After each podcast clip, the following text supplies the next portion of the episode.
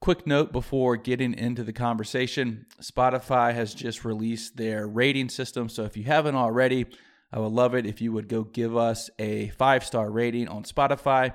And if you haven't already as well, you can give us a 5-star rating on Apple Podcasts.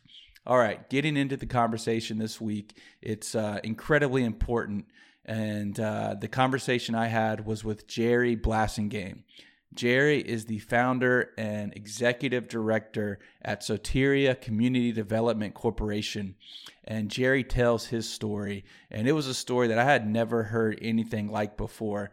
And some quick cliff notes: Jerry was arrested in the mid-90s on a drug offense and was sentenced to 20 years.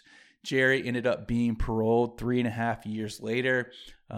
Credit to the person and the individual that he became while in jail and the work he was putting in. But since getting out in 1999, his passion and his mission has been assisting individuals re-entering society that have been incarcerated. And as you can imagine, and you will hear, there are so many boundaries that are put up for these individuals just trying to get back, find a job, find a place to live. And he has been on the forefront of this. He's been working with South Carolina legislation. He's doing incredible things to help the community and help these individuals just try and get back on their feet and live a normal life. Jerry's an incredible human being, and I thoroughly enjoyed meeting him. I cannot wait to continue to work with him. It's super important. And before getting into the conversation, as we always talk about, my partner, Engineered Sleep. Engineered Sleep, local mattress manufacturer in Greenville, South Carolina, and their mission is to work with their clients, their customers, on finding the best mattress for them and make that process as easy as possible. And that's exactly what they do. Their products are amazing. I have 3 mattresses from them. I try and refer all my friends to them. And I can tell you what, whenever somebody gets a new mattress from them, they start sleeping better. It transforms their life. They have more energy. They have better focus. They have a clearer mind. All these things go with getting better sleep. So reach out to the team at Engineered Sleep. Use promo code LIVE10. You'll get 10% off your order. So you can go to their website, engineeredsleep.com, or their showroom in Greenville, South Carolina. Get yourself a new mattress and start living better. Without further ado, here is my conversation with Jerry Blassingame. Welcome to Live Life in Motion, where the goal is to bring you conversations that give you the power of education so you can use those tools to optimize your life on a personal and professional level, to better yourself, your community, and those around you. Jerry, first off, man, I just want to thank you for taking some time out of your schedule to come talk to me, tell your story again. And I've been telling, some buddies of mine and my parents that I was having you on, and they have heard about you before. And I started to learn about you, and what you're doing is incredibly inspiring. And as you've mentioned before, it kind of starts with your journey. Right. So I think it's important that we kind of get through your journey a little bit, and then we'll get into your business that you founded and that sort of stuff. Right. So what was life like as a kid? Wow. So it was, because of the way my journey started, I look at 5 years old is probably where I kind of start remembering things. And tragedy is kind of where my life started. My mother was murdered when I was 5 years old. She worked at Woodside Mill in the Woodside Mill community. We lived there, and one night she was arguing with a boyfriend, and I heard her. My brother and I were in our bedroom playing around, and my brother, who's a couple years older than me, he told me, we was always playing in the room and mom would argue with her boyfriend. You would always go to the door, but I don't remember any times before that night. But that night I remember it because about 10 minutes later, after he told me, boy, you better leave before you see something you don't want to see, 2 shots rang out. And both those shots were fatal to my mother. She was shot in the temple. The guy, we all ran out of the house, and my grandfather and grandmother lived with us. My grandfather stayed in the house. We all ran out. What kind of father would leave his daughter in the room after hearing 2 shots? And so when the guy ran out the house, my grandfather was coming in, and he shot him also. And he said, "You're next, old man." it wasn't fatal to him at that time. But the next day we found out my mother was murdered. Mm-hmm. We ran up the street and you know, camped out with some neighbors. Yeah. And so the next biggest memory I had was in a funeral car, going to the funeral in one of the hearse. You know, we were on the way, and it was the biggest snow we had in 1973. And just, I just remember the snow falling and realizing my mother is gone. You know, I'm 5 years old. I'm trying to, you know, trying to realize all this and, you know, trying to understand, you know, I don't have a mother anymore. And so from there, my grandmother moved away. We moved from Woodside over to Low Water Apartments, which is off of Lawrence Road, which is, anybody from Greenville know what Willie Taco is, right behind Willie Taco. And so I started first grade and was able to go to Mitchell Row Elementary School, which is on the east side of town. Mm-hmm. You know, I'm living in an inner city, you know, housing authority apartments, inner city, you know, poor, low income neighborhood, drug infested. But I was able to go to great school, which is on the east side of town. You know, integration had just started in the early 70s. And so I was probably one of two or three black kids in the class and had teachers who really loved me and cared about me. And they must have known the type of home I was from, so they cared about me. And that's one of the things that I remember most, is that my teachers really caring about me, and it made me feel good, and I wanted to learn. If anybody back then had took an ACEs score, you know, I probably would have been off the chart, you know, from the trauma. You know, I had a lot of childhood trauma, but my teachers helped me, and I guess my my PTSD probably pushed me over to being probably more creative. And I loved to read. I was very creative. I loved to draw, and my teachers would pull things out of me. Another thing that happened to me, because of what happened to me at an early age, at 9 years old, I got hooked on pornography. I found a Playboy, and I'm like, oh my God. And so I would not waste, but I would spend all of my time kind of like calming the demons in pornography at 9 years old. And I just indulged in pornography for a long time. So I had this two life. I had a life where I would go to school and, you know, be this great kid making good grades, and I would go back to my inner city neighborhood, and I would indulge in pornography, drink beer. So I think I probably smoked my first joint of marijuana at 9 or 10 years old as well. Drank beer. My grandmother was a functional alcoholic. You know, she was a great person. She you know, she loved us. She fed us. She clothed us. But, you know, my mother was murdered. Her husband was shot and died 2 years later. My mother was a twin who died 2 years before my mother. So my grandmother had three deaths within a short amount of time. So my whole family was traumatized, but no one talked about it. No one talked about it.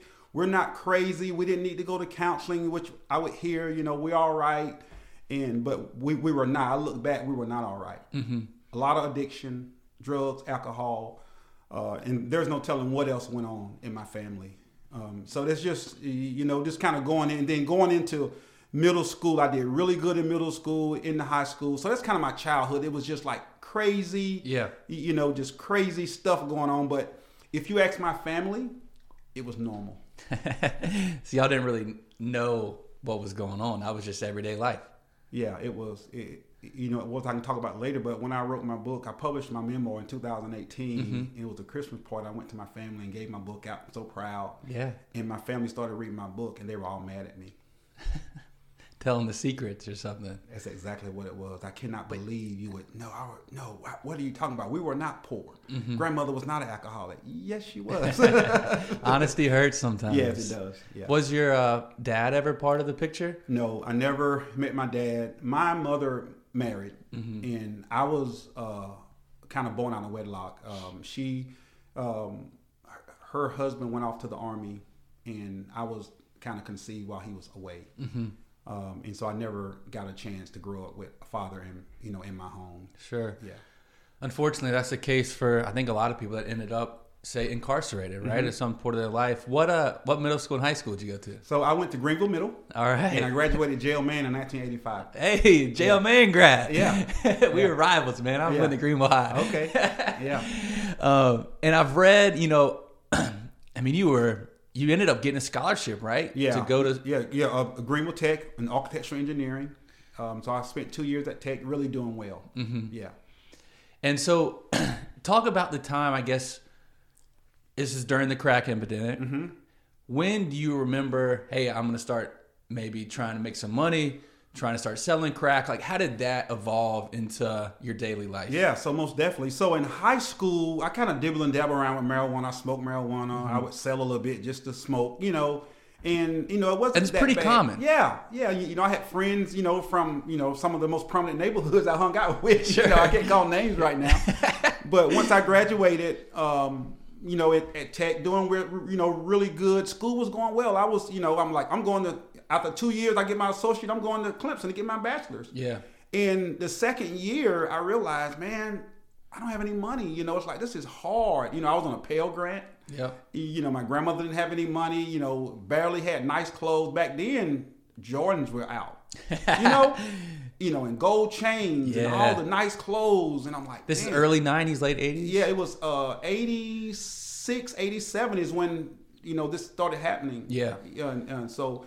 86 is when I finally dropped out of school. It was my 87. It was my second year at Tech, and I just started going down to the corner with some homeboys of mine. And one of the big drug dealers said, "Hey, I'll pay you $100 a day just to watch for the police. If the police come, just say raise up." And $100 a day. I mean, right now it's making pretty good money. Back then, I mean, you're rich. That's $600 a week. We didn't work on Sundays sometimes. $600 a week. You know, I'm 19, 20 years old. You know, and probably tax-free, cash in your pocket. Oh my God, yes. You know, I could do whatever I wanted to do at that time. So I was saving money, and I dropped out of school. I went back. I was trying, but the money was pulling, and I was making a little more money from other things. Like I would do crack deals and things, but mostly I was just watching. I wasn't doing a lot. And this guy took me around to all the neighborhoods, Nickel Town, all the places where crack was being sold, and I learned the business. And he taught me how to cook up crack.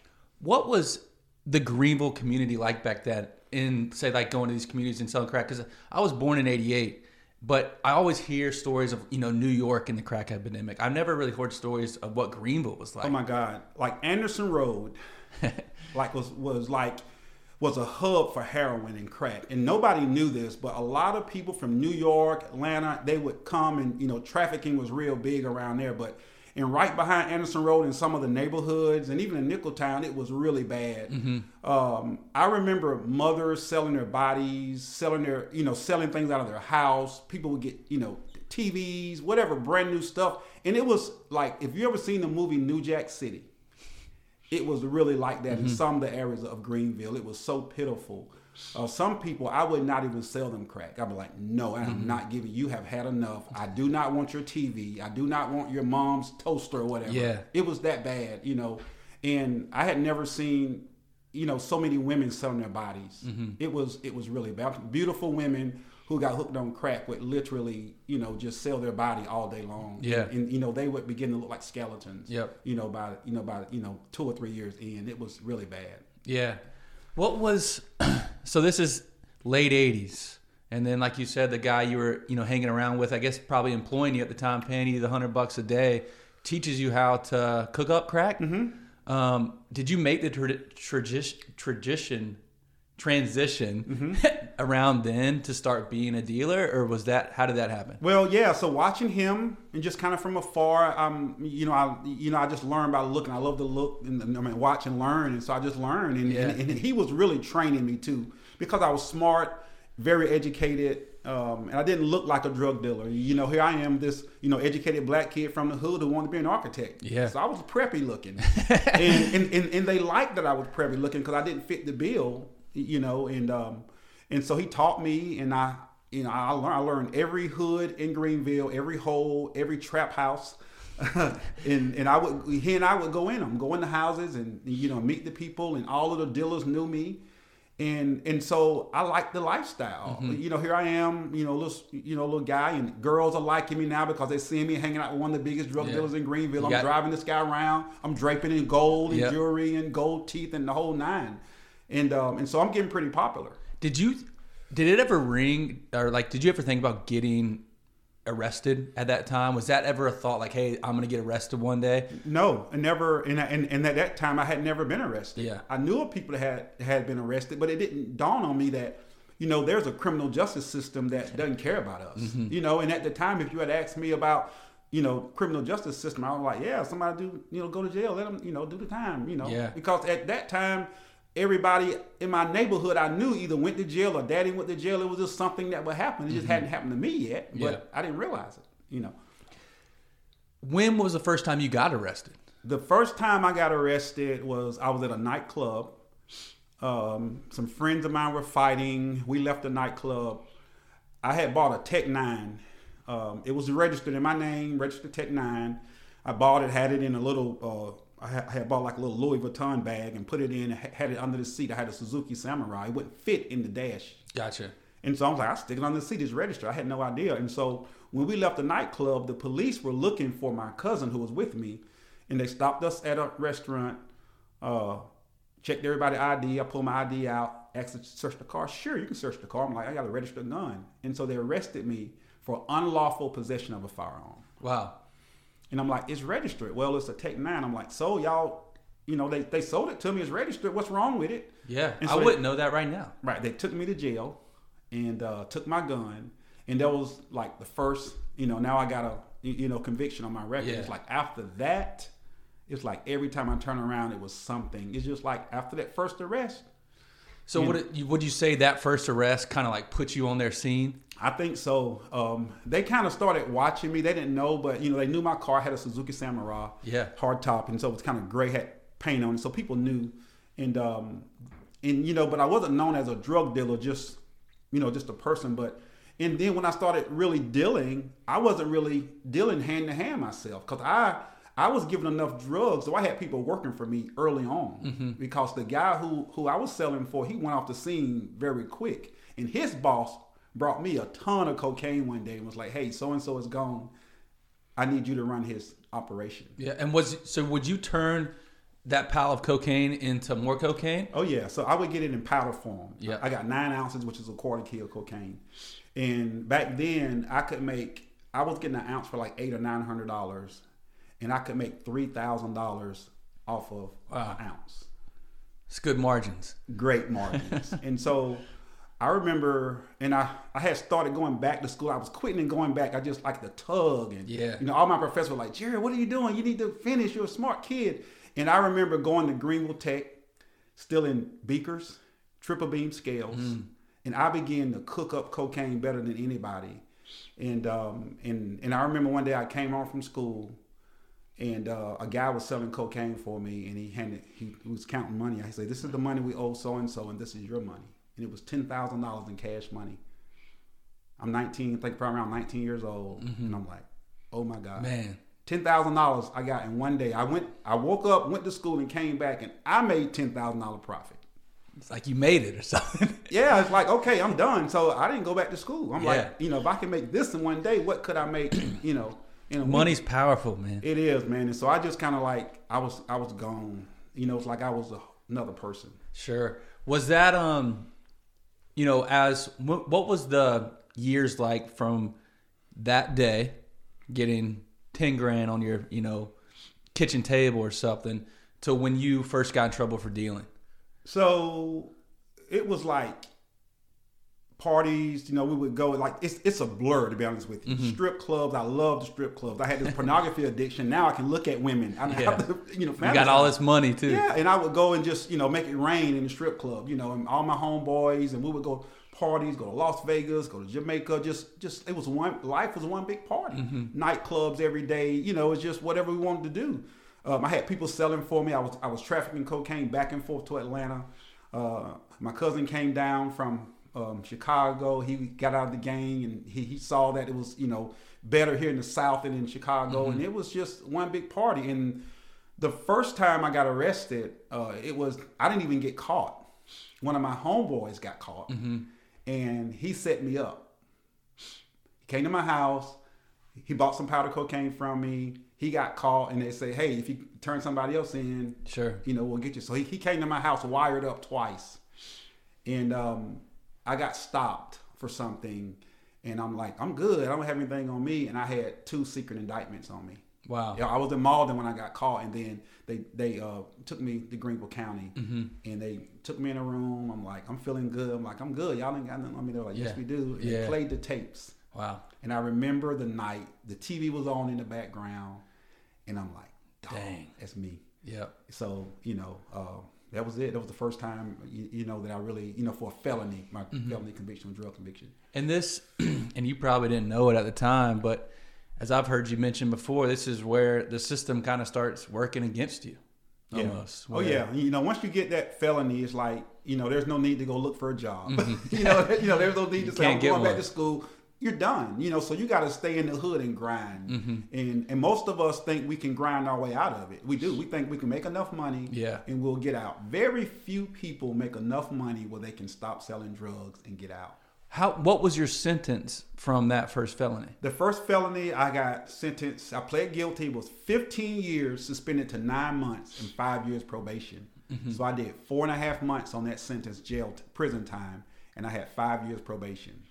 And from that first sentence, you have lawyer fees, you have things you got to pay off, and the life that the only way for you to make that type of money is probably, like you said, you can't go get a job to pay off this money. So you kind of fall right back into the cycle. Because I got out, voc rehab gave me a counselor, got me a little job. I'm having to pay, like you say, lawyer fees. Still paying on bond, cause these bonds are $100,000, $50,000. These bonds want to give me $5,000 and pay me every week, and you got kids. And so I'm like, man, I can't work for $10 an hour. I ain't paying the bills. It's not. And then I had the lifestyle that I already had. I like to wear gold. I want to have Jordans, all the latest Jordans back then, which now Jordans have come back. Yeah, man. But all the latest clothes, silk shirts, I would travel to New York and go shopping. And I had an image I was trying to keep up, And so, it was a very expensive lifestyle that I wanted to keep up. And so I ended up, going back to the, selling drugs, and I got caught 6 months after I got out. What was, did they catch you with a bunch of cocaine? What was how'd they catch you this time? Same thing again. One of my homeboys, who I trusted. Yeah. He got caught, and he set me up. I was selling him a little bit every time. Every time I would sell it to him, he would go give it to the cops. And I think the fourth time, he wanted 9 ounces of cocaine, and he wanted me to meet him at the strip club, Godiva Strip Club. And I met him down there, and as soon as I put my hand on the door to get out of the car, Greenville County Sheriff surrounded my car and said, "Get out." And I, and it was me and, one of my homeboys, and both of us were arrested. And, that's when I violated the 5 years probation. And my bond was $150,000. I made bond and got out, stayed out for 18 months on bond. And they finally revoked my bond, and that's when I went to trial. I think I had racked up about 8 or 9 charges. Mm-hmm. Trafficking of cocaine, had 3 counts of distribution, transportation of cocaine, possession with intent to distribute cocaine. Oh, they just piled them up. Oh, my God. My record was so long by the end. They ended up throwing a couple charges out. I pled guilty to a couple charges, and they ended up throwing out the trafficking because it was a violent, 30 years violent. I would have still been in prison now probably if I hadn't plea bargained. But, that was my last and final time that I was arrested. I got a 20-year sentence. After I went to court, I got a 20-year sentence. Do you remember the first couple days in jail when you're like, "Holy shit, I have"? Yeah, it was crazy, and it was just sitting there like, "What have I done?" I was married, had 2 kids, wife, and got out on bond. Then they revoked my bond, and then when they revoked my bond is when I was devastated. Mm-hmm. Because I'm like, I'm going to jail. I'm going to prison. Yeah. There's no way. I don't have enough money to buy out of this one. And that was a time that I really remember because I didn't have anything. They took all the money I had.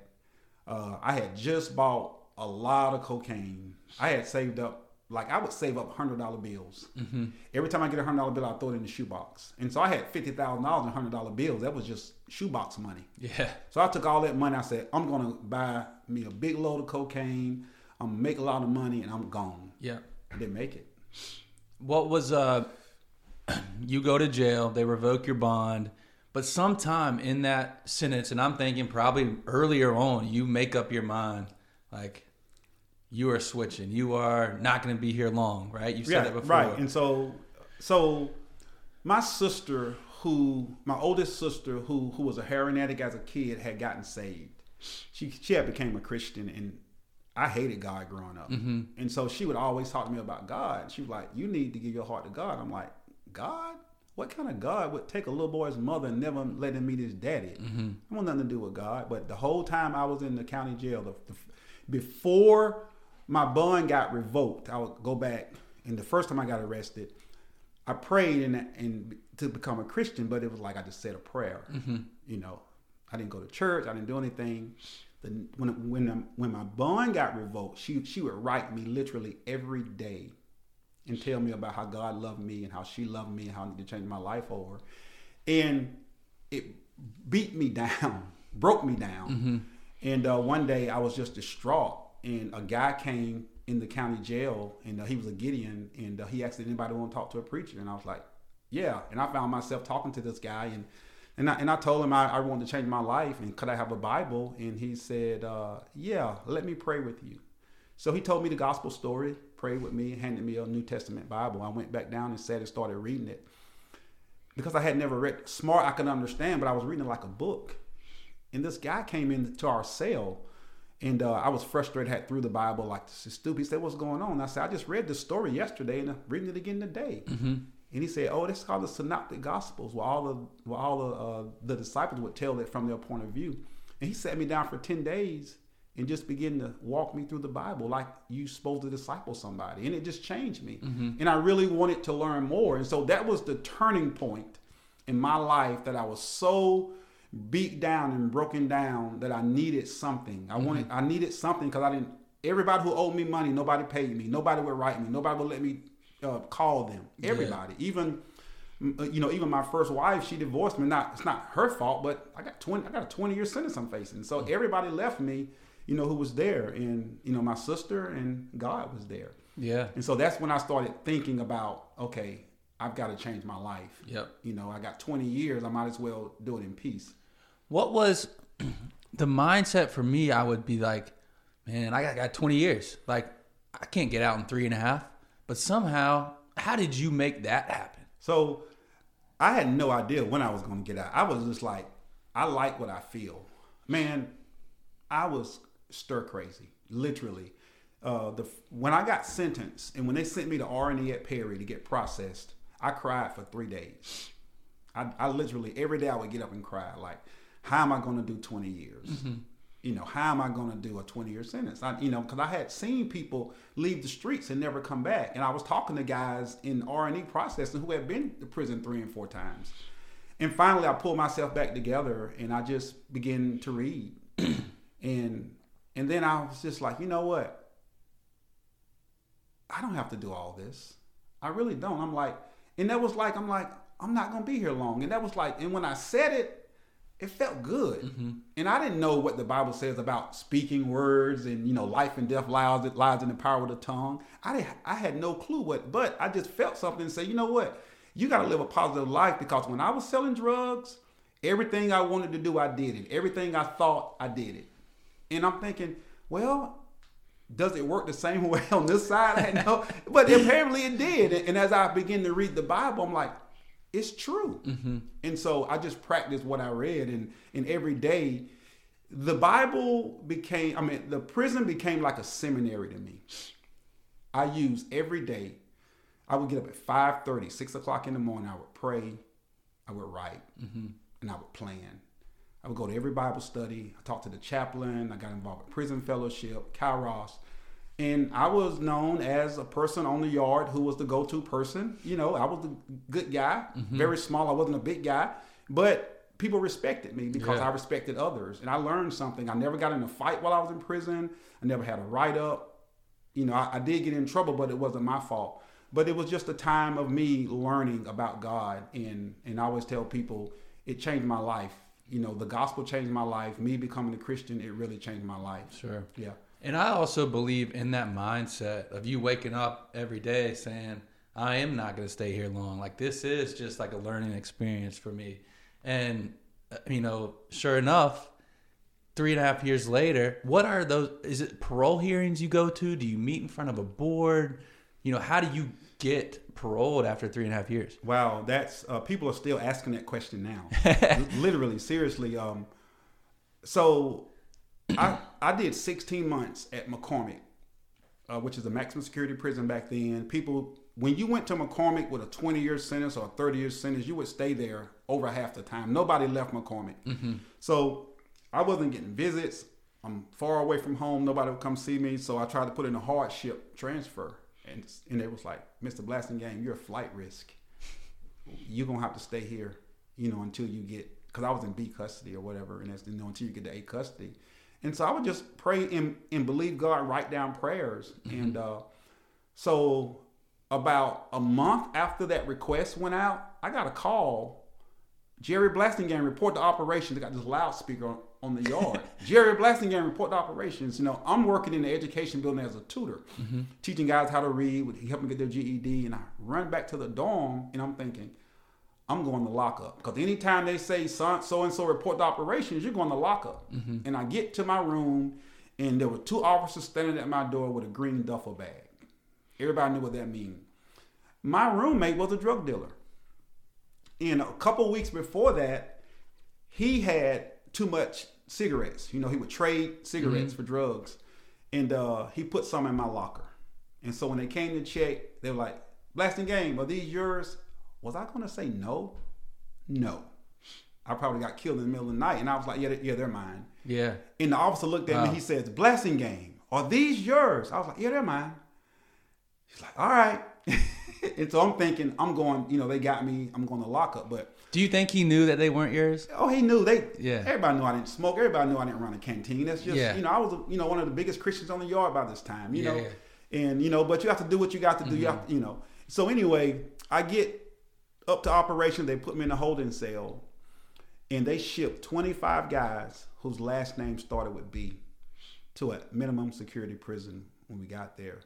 Half of the guys got shipped back to maximum security. They kept me there. So I had did right at 16 months on a 20-year sentence, and I was at a prison that didn't even have a fence around it. Wow. So, and I had seen small miracles before then, but that was one of the biggest miracles I had ever seen in my mm-hmm. life. And everybody knew it, and nobody could explain it. And after that, it's like my faith went through the roof. Mm-hmm. I started praying more. I started fasting more. I really began to apply what I was learning. And you were teaching, right? You were trying to help the people around you. I was teaching. I was doing all kinds of things. And then I met this guy, Kelechi Benet. He and I were at McCormick Correctional together. He was serving a 30-year sentence for something. I can't remember. But we would get up in the morning in the day room and pray. He was serving a long sentence. I was serving a long sentence. And every day we would get up and make confessions to God about what we were going to do. And I said, well, when I get out, I want to start a nonprofit to help people who get out of prison. He mm-hmm. said, well, I want to go to college. I want to, you know, make Christian film. I want to, you know, get my degree. We were going, you know, everybody was like, y'all are crazy. Well, today, Kelechi is a professor at North Greenwood University. Wow. Has a master's degree in mass communication. And you know, and so we would get up and we would do these things, and so he helped me to a whole nother level, and these miracles happened. And 6 months after that, I was shipped to a county jail, Abbeville County. So less than 2 years, I'm at a county facility working for the sheriff as a cook in a designated facility at a county jail, and so it was like, you know, I was like, okay, God, you're real. Yeah. And so my confession every day is working. And so everybody that would come into that county jail, I would give them a Bible. I would pray for them. I told the chaplain that, you know, I had a call in ministry. You know, I wanted to preach one day and I wanted to do great things. And so he let me preach every first Sunday. And so I would preach every first Sunday. And I was called the inmate preacher, which I don't like that word, but that's what they call me. And so, you know, a lot of people would come in and volunteers. And I met my wife, who wasn't my wife then. She would come see me. And I said, God told me that we need to get married. And she was like, you are crazy as I don't know what. I'm not marrying you, Jerry. And she said, I asked her 12 times before she finally said, yeah, but, you know, my wife married me in 1998. And she didn't even know I was going to get out mm-hmm.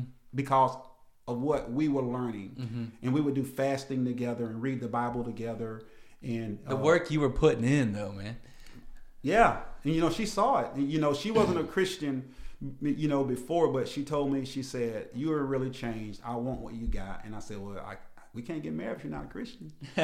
You know, and people thought I was crazy. How can you tell this woman this? But, you know, she became a Christian and we got married in 1998.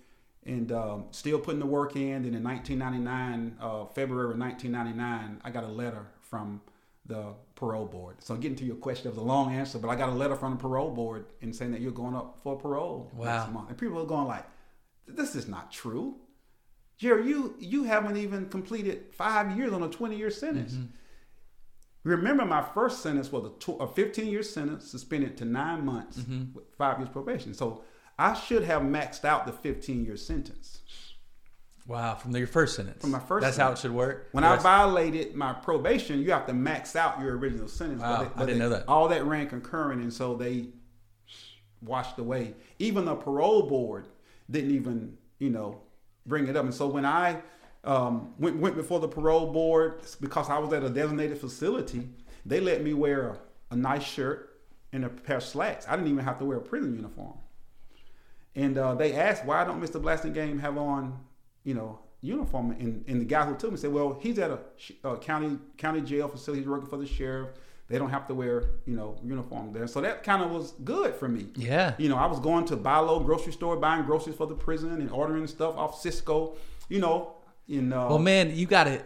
But you made that happen.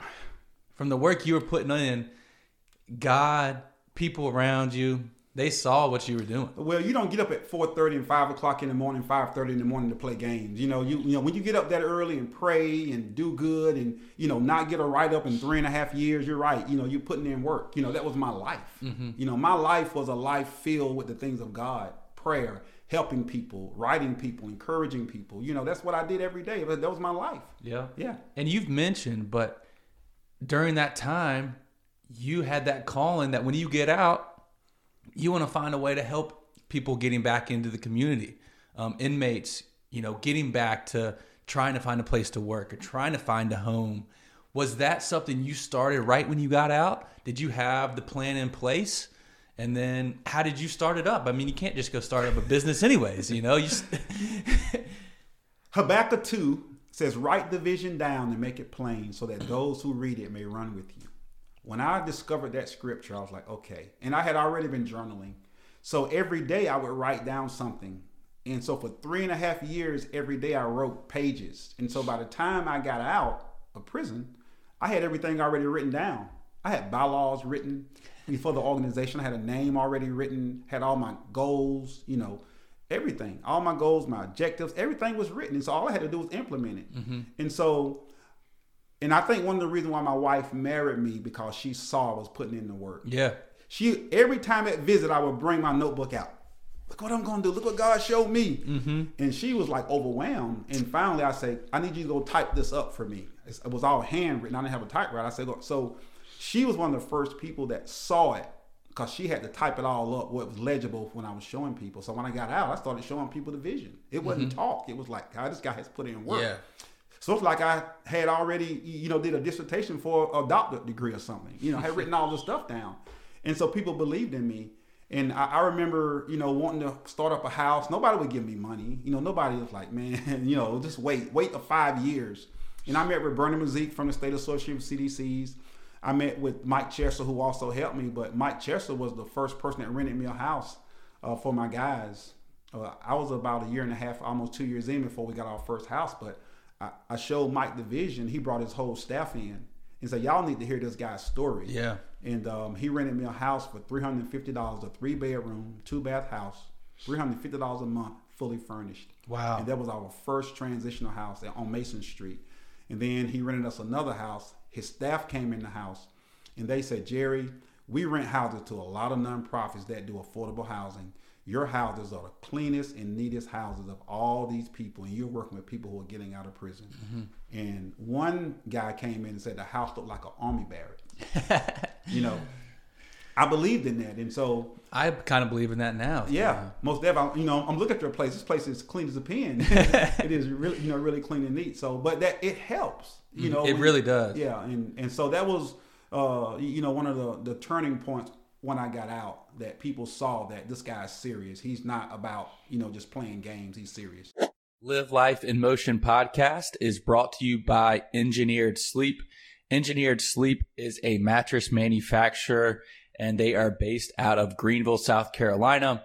They have been making mattresses for as long as I can remember, and their main goal is to make finding the quality mattress for you as easy as possible. They have a showroom in Greenville, but you can also visit them at their website, engineeredsleep.com. If you go to their website, use code LIVE10 and you will get 10% off. As you guys know, sleep is the number one thing you need to focus on for good health. And it all starts with your mattress. So stop putting it on the back burner. Go get yourself a mattress from Engineered Sleep and start living a better life. Did you have the name ready? Yeah. I had Soteria ready. Kelechi and I were sitting in the day room one morning and praying and studying. And we were studying salvation. And I started looking up the word salvation in the Hebrew and the Greek. You know, the Old Testament is written in Hebrew, New Testament written in Greek. So I found this Greek word, Soteria. And it means salvation? It means salvation. Okay. And so, and I was like, wow, that'd be a cool name for an organization. But I didn't like the original pronunciation, Soteria. I was like, Soteria. So anyway, I was like, we're going to call it Soteria. But the original name was going to be Soteria Urban Ministries. Then I landed on Soteria World Outreach Ministries. And that's what we got our 501c3 and our charter under. And in 2007, I merged with, I was going to Redemption World Outreach Center and I started a CDC for them. We merged our CDCs together and we changed the name in 2007 to Soteria Community Development Corporation. What's CDC? Community Development Corporation. Got it. Soteria, you first opened the door in 2001, is that right? 1999, June. Gotcha. June 18th, 1999 is when we first started the organization. Our first house, the transitional house, was in 2001. Gotcha. Yeah. What do y'all do how do people find you when they're getting out of prison? Do people get assigned to you? It's totally volunteer. We are in every prison in the state. I think there's like 19 prisons now, including the women's prison. So back then we worked with all the chaplains. The chaplains used to refer people to us. Gotcha. But now they have reentry coordinators. So every reentry coordinator at every prison know about us. And 3 years ago, when I wrote my book, I sent a couple cases of books to the prison system so that people can read my book. Now people are reading my book and want to come to Soteria. But when a lot of people go in, they're homeless when they get out. They don't have anywhere to go. And so we are that landing spot for a lot of people when they get out. So everybody know about us. We're on a list. There's a list of several houses and, you know, drug rehab that people can go to. And so we're on the list of a preferred housing for the state. And a big problem is when people get out, they don't have housing or they're homeless or they don't have a job. So they end up back in jail. Exactly. Similar to your story. Exactly. And when they get into your program, when they, you know, do you accept them into your house? Is there any type of, you know, acceptance process that they have to? Most definitely. So there's an application process. And the last question on the application is, write us a one-page essay of your short-term and long-term goals. And so we don't look at grammar and spelling and all that. We're looking for content. Mm-hmm. And my philosophy is if a person has spent more than 1 year in prison and they have not thought about what they're going to do when they get out, they're in trouble. And so Soteria is not the place for them. Is there... Have you seen the prison system? Do we do any rehabilitation in the prison system? Up until about 3 years ago in the state of South Carolina, no. It was just security. Mm-hmm. Lock people up. You know, there were PI and some things, but nothing comprehensive. People need an ID when they get out and education and things like that. And you know, when the economy went down, when they stopped, you know, funding prisons, you know, they cut education out. You know, some medical stuff they cut out. So it's not rehabilitation. You know, there's no any mental health. You know, that's probably the main thing that most people in prison need. As soon as the judge dropped the gavel and say, I sentence you to whatever years you got, that's trauma right there, you know. Yeah. And everybody need to get checked for that. But there's nothing. If people are not self-motivated or they don't have God in their life or something they're doing positive in there, it's nothing. Or having like a sister like you had, support system, anything like that. What are some of the programs you offer? And what do you call them? They're not your clients, housemates? Well, we years back, I was trying to figure out what can I call people that are getting out, because I didn't want to say clients, all that. And so we came up with the internship. Guys are getting out, men and women getting out doing a one-year internship with us. So we call all of our people. I love interns. It. Yeah. And so they, they love it. They like that term.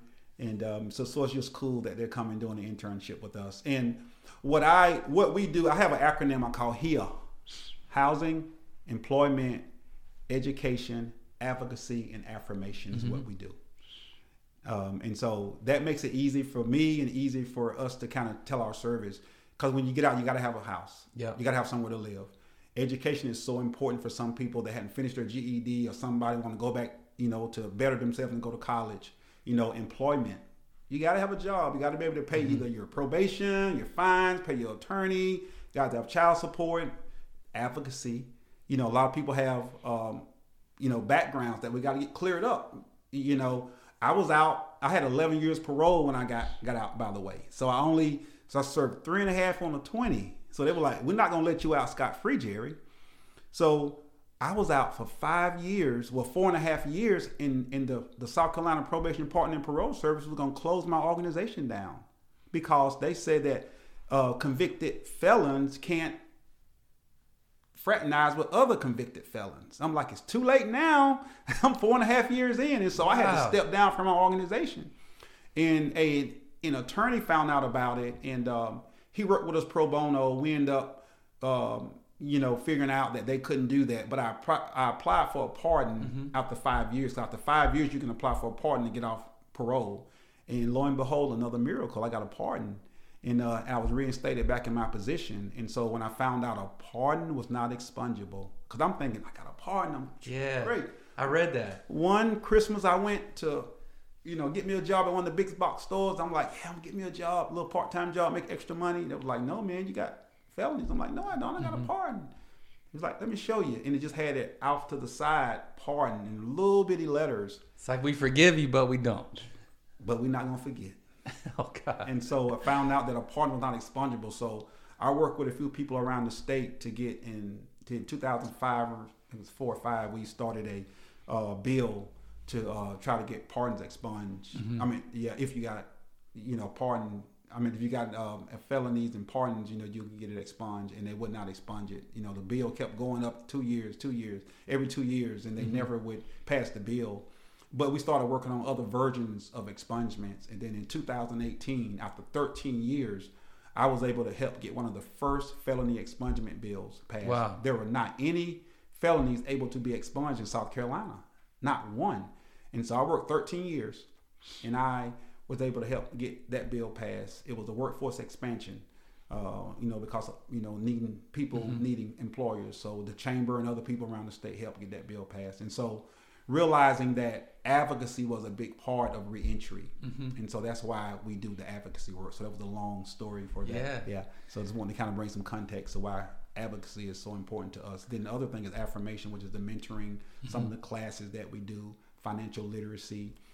That's one of the first things I did when I got out, because I knew I wanted to run my own business, is I worked on my credit. Start saving money. My credit score is like 300 and something, like wasn't even on the rate, only on the charts. Yeah. And I was able to pay off stuff and, and get my credit right and get credit cards and, bought a home and became a homeowner, because I wasn't going to tell other people to become a homeowner when I wasn't a homeowner. And so, and I did it first. I always tell everybody I'm the first graduate of the program. And if I can do it, you can do it. And so we doubled down on financial literacy. We have a matching savings program. We have a mentoring program where everybody in our program gets a mentor that walks with them the whole time they're in the program. That was my next question. I know mentoring's really big in your program. Where do you get the mentors? Are they past graduates? Are they some or most are just people from churches and the businesses that we know. And the church has been real gracious to us to for funding in to mentor. And then we do have a few past graduates, but a lot of graduates, once they get done, they like, bye, I'm done, thank you. But some are very thankful. Yeah, of course. But a lot of people back in the day, they didn't want anybody to know they've been in prison. Yeah. And so they would get a good job, get a home, and kind of hunker down so nobody wouldn't know who they were, because they were afraid they were going to get this stuff taken from them. Yeah, sure. What would the community like? Do you have programs where community outreach where people can come and help? Yeah. Like, where do you need help? Where can we try and help and assist you? Well, mentors, volunteers, people come out. I think that's the most important thing is just, one-to-one mentoring is good, but sometimes you need 2 or 3 people that's on somebody. Mm-hmm. And we also have social enterprise where we tear down old houses and we build furniture. And so buying furniture from us is a way, even if people don't want to give, here's something that's going to be a nice piece of furniture in your house. Or if you got old building or a house or something or a barn or something that you want torn down that's got some great old wood in it, hire us to come and take it down so that the guys will have a job. So these are some of the things, that we're doing. We don't walk around with our hand out, we're working to trying to earn. Sure. Of course we want people who do have a big checkbook to write a check. That works too. Definitely. But at the same time, we want people to come and show our interns that they forgive us, they love us, they care about us, and they support us. And so the biggest thing is mentoring, coming around, with volunteers. We have letter writers, people that write people while they're in prison. Mm-hmm. A lot of churches and businesses do that. So if anybody feel like they want to, do it in that way to encourage somebody with a letter once a month or twice a month is an awesome way to that's awesome as well. Yeah, I know letters. We haven't talked my story much, but I ended up in rehab a couple years ago for Xanax and stuff, but I remember getting letters, and that was like the biggest change of my time there. Yeah, was these people in this support system. Just getting letters because it makes you feel like, holy, I got some support. Mail call is the best time of the day for somebody who's locked up. For sure. Without a doubt. With how many people do you serve now? Do y'all have, do you have plans to expand? Yeah, most definitely. Actually, we're getting ready to expand our women's outreach because we were not doing residential for women. Right now, we have a 16-bed facility where a man can come and stay up to 1 year. He can get a 6-month extension. We're probably serving residentially before the pandemic about 45 to 50 people residentially and about 300 walk-ins a year. That's male, female, and families. Because we also own 14 low-income rentals that we built over the years for another income stream. That's amazing. And we're getting ready, and hopefully in March we'll open up a 16-bed facility for women. We closed our facility down for women in 2009, and we're embarking back on a residential care for women. We're closing on the facility at the end of this month, the 25th. We have about 30 days to paint, put carpet down, and then we'll hopefully March 1st have it open for women, get a few women in, and by the summer, hopefully we're fully operational. So we're expanding to do transitional housing for women. Are most of your houses in Greenville or around the area? Yeah, so most of our rental properties are in the city of Greenville. We have 14, and then our facility is in Travelers Rest, where men stay, and then the women's facility will be in Greenville, in the city of Greenville. I know you've mentioned this before, but like that check mark or the check box on an application. Mm-hmm. If people are applying for the job, they see that, hey, do you have a felony? You got to check yes. What can we do as a community to better understand that checkbox or maybe get to know the person better before just throwing them out as a candidate? Yeah, well, most definitely. And I'm very thankful to the city of Greenville because a couple years ago, I worked with the city of Greenville to do a ban the box campaign. And so the city of Greenville stepped up. I worked with the city council, and HR department in the city. For all city employees, there's already a ban the box. So anybody who applies for a job for the city of Greenville, they have a ban the box, meaning that they don't look at your background until they offer your job, which is great. And so any people out there who are business owners or you're working HR, that would be something, that we could do like within our company. Say, you know what? We want to be able to be a fair chance hire, a second chance hire. Mm-hmm. And we want to look at somebody for their job skill, not for what they've done 20 or 15 years ago. And so that would be something that anybody who's an employer can say, you know what? We're going to interview somebody, check them out. And after we, think that we're going to hire them, then do a background check, because most of the time what happens is, once you check that box, have you ever been convicted of a felony? You don't even get an interview. Yeah. People don't even want to talk to you, Well, Jerry, is there anything else you want to say? I mean, this is such an honor to have you here. The work you're doing is incredible. Like, we need more of Jerry Blassingames in this darn world.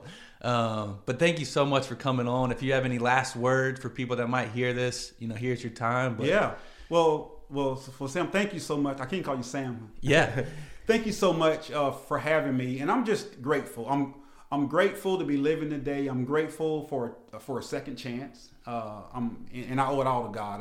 I'm not going to sugarcoat my faith because that's the most important thing to me. Yes, sir. But people need to realize that if somebody's been incarcerated or been on drugs, we need second chances. And then especially people who work hard. I always say there is no substitution for hard work, and just living our lives out loud. And I look back at my life, how we've been able to build an organization. And I want people who have been impacted by the system. Society needs to know this, that those who've been impacted by the system, we are the ones who can help change the system, given an opportunity. So if we get the resources in our hands and power in our hands, we can help change. And so if you're out there listening and your employer or your official, look at people who have done things and give us an opportunity to make it right. Yeah. Well, Jerry, thank you so much. Well, thank you, Sam. I really appreciate you having me on. Thank you for listening. I hope you enjoyed the episode. If you did, click subscribe on your listening platform for upcoming conversations.